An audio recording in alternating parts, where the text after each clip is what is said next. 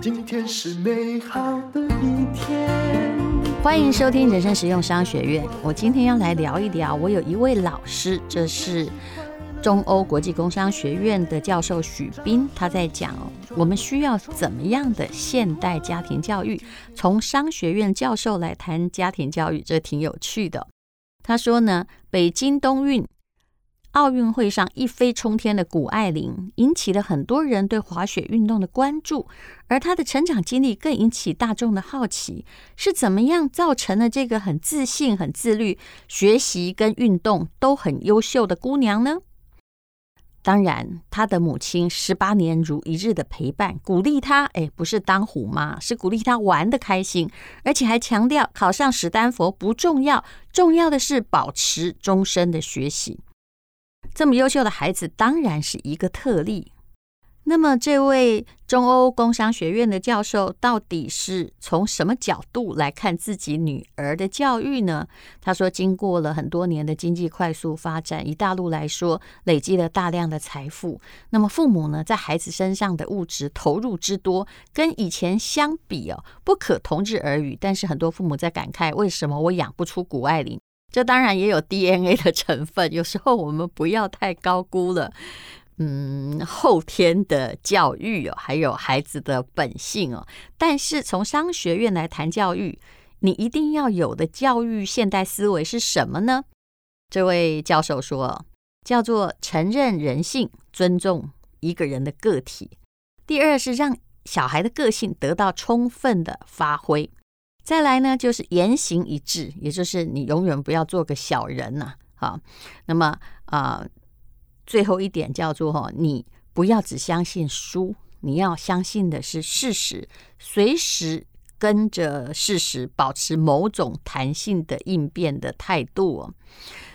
那么很多有传统思维的家长很在乎做父母的权威，动不动呢就提起我的面子问题，那么。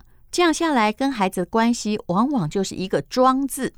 这些家长平常不倾听孩子的声音，不关心孩子的其他的成长过程，但是当孩子的学习成绩不尽如人意的时候，他就开始骂人了。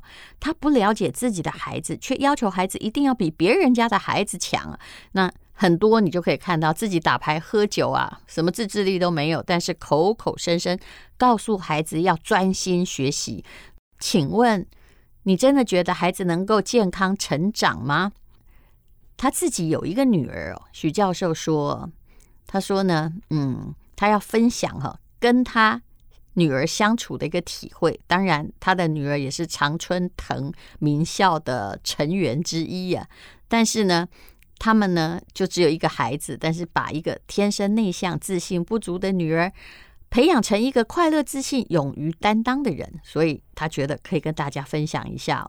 那我看了这篇文章，也觉得蛮感动的。他说呢，嗯，当父母的第一步就是要去发现和认识自己的孩子，这点很重要。可是很多父母都忘了，你只记得你的期待，不记得孩子真正的长相。每个孩子都是独特的，有自己的脾性、性格跟特长。那么，当父母最大的责任就是去，不是去培养孩子哦，你不要乱培养，是去观察孩子，了解他的特点，并且找到适合他的教育方法。那二零零四年，他跟太太从美国回到了大陆来任教。那到底这个女儿到底是要念传统的学校还是上国际学校呢？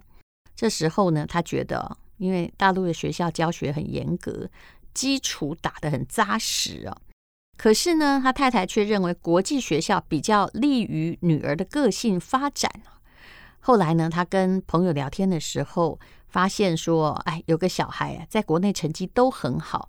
各门功课基础是打得很扎实啦，因为你也知道，美国人数学可能就随便教嘛，哈。那可是呢，这个孩子去美国念大学的时候，却遇到了一种叫做文化休克。什么叫文化休克呢？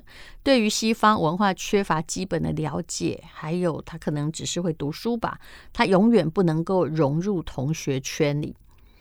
他说，在我女儿很小的时候，我跟我太太就发现她文科特质强于理科特质，那以后就会在文科上发展，那很大的几率会去国外念大学。所以，如果小的时候没有文化方面的累积，那长大之后，如果他决定要去国外念书嘛，我觉得这个就是一致性的看法哦，那就会很吃力呀。所以他后来就去念国际学校，念完小学跟中学十二年学业，然后后来呢就考进了呃常春藤的名校。他说呢，从结果来看。当时选择学校的决策很正确，文科的确成了我女儿的强项。一进大学就在校刊里面发文，暑假呢也都可以用来学习怎么样写稿和编辑。那么有时候哈，我觉得光这段呢，看起来啊，大家就值得警惕。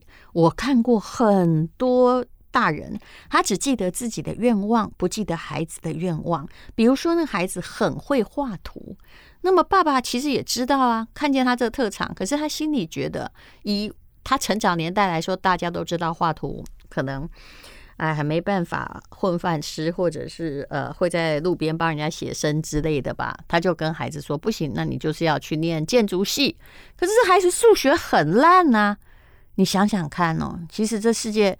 以后的世界很可能需要一个美术的创意家，但并不需要一个蹩脚的建筑师。何况很多东西很可能机械也可以运算，这是两种不同的学科。但是你很可能哦，就会让这孩子很挫折，因为他的数理实在是不好，他的文科比较强。但你强迫他一定要去走爸爸心目中的显学，你并不了解孩子，你只了解自己的面子。那。其实呢，当然，他这个说法并不是一般的传统学校就比国际学校差哦，并不是的。他说呢，他有一对朋友从美国回来，那很自然先把孩子送进了国际学校。可是问题是，哎，这很妙哦，他孩子就是不适合国际学校的自由的氛围。后来呢，就转到了传统的，就跟大家念一样的学校。没想到这孩子。非常适应老师严格的要求，而且呢突飞猛进，因为他就是需要有制度啊，需要有人就是 A B C D 帮他排好前进，所以每个孩子的潜力是不一样，能够适应的也不一样。那你要问孩子，而不是只看自己的面子。孩子不是你送进国际学校，他将来就一定会去常春藤的盟校。那。这位教授也说，七到十四岁的年龄的阶段，一定要鼓励孩子多参加课外的活动，让他们能够开拓自己的眼界。当然，你也不能够一直在逼他。他说，跟很多孩子一样，我女儿也是先学钢琴，但是呢，练琴到一段时间之后，我们发现她在这方面的确缺乏天分，后来她就放弃了。后来还在学校的音乐课上中提琴。可以对付，但进步很慢，也放弃了。但是他在绘画跟辩论上很有天赋啊，所以呢，他就哎，我觉得这样还省钱一点，他就让他往这两边呢充分的发展。所以他在高中的时候，可能就变成辩论俱乐部的创设的教练。做父母的要接受自己，也要接受自己的孩子。那么，绝对要避免一个东西，叫做面子诱惑。他说：“中国人很讲面子啊，家长常会说啊，我的孩子一定要进哪个班，一定要做什么事，要从事什么职业，不管他喜不喜欢，要逼着他把这个事情做起来。可是面子只给别人看一秒钟，之后全部是自己承受。你要比较一下，为了你这一秒钟，你最后要付出孩子多少的代价？还有。”他说：“很多中国的父母不肯接受平凡的孩子，我真的觉得每个人这个东方父母常常就觉得自己孩子一定是天才。你万一说，哎，他的资质就是中上，他非常不高兴啊。所以其实谁不是中上？我也中上，好吧？中上已经很好了。那一旦孩子考试不如别的同学，很多父母就会很抓狂，就觉得我已经付了那么多的力气。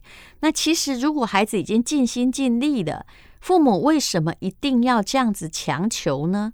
孩子不是为父母而活，他们有自己的人生。你要接受孩子在某方面的平庸，就好像我其实很看清楚，我有很多平庸之处，再加强也不会太好。嗯，你要努力发掘孩子的擅长之处。当然说真的啦，有时候啊，有我的有的父母太自信了，你觉得孩子那边有专长，其实没有啊，就是一千个人中有三百个人跟他一样好。那不好意思，这不是专长。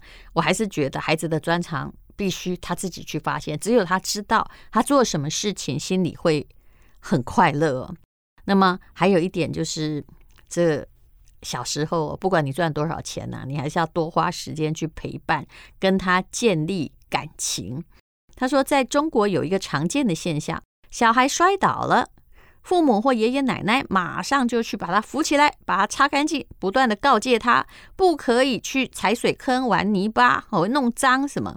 可是西方的家长认为，让孩子玩的脸上或身上一塌糊涂才好。为什么呢？因为在玩的过程中，孩子的好奇心和专注力才会被培养起来。就还要跌倒才知道跌倒很难受啊！嗯，那么陪伴非常非常的重要。其实你陪着孩子玩乐的时候，快乐的感觉。在他们的人格形成中，会留下了深深的痕迹，这才是对他们未来人生会有深远的影响，而不是你到处我一直要求他成绩变好。那到底跟孩子沟通，这位商学院教授说什么呢？第一，就是要鼓励孩子，培养他的自信心。这是一位。经济学的教授他说呢，经济学强调预期的作用，管理好你的预期是政府最重要的一个任务，所以父母也要管理好对自己儿女的预期。拜托拜托，你不要期望过高。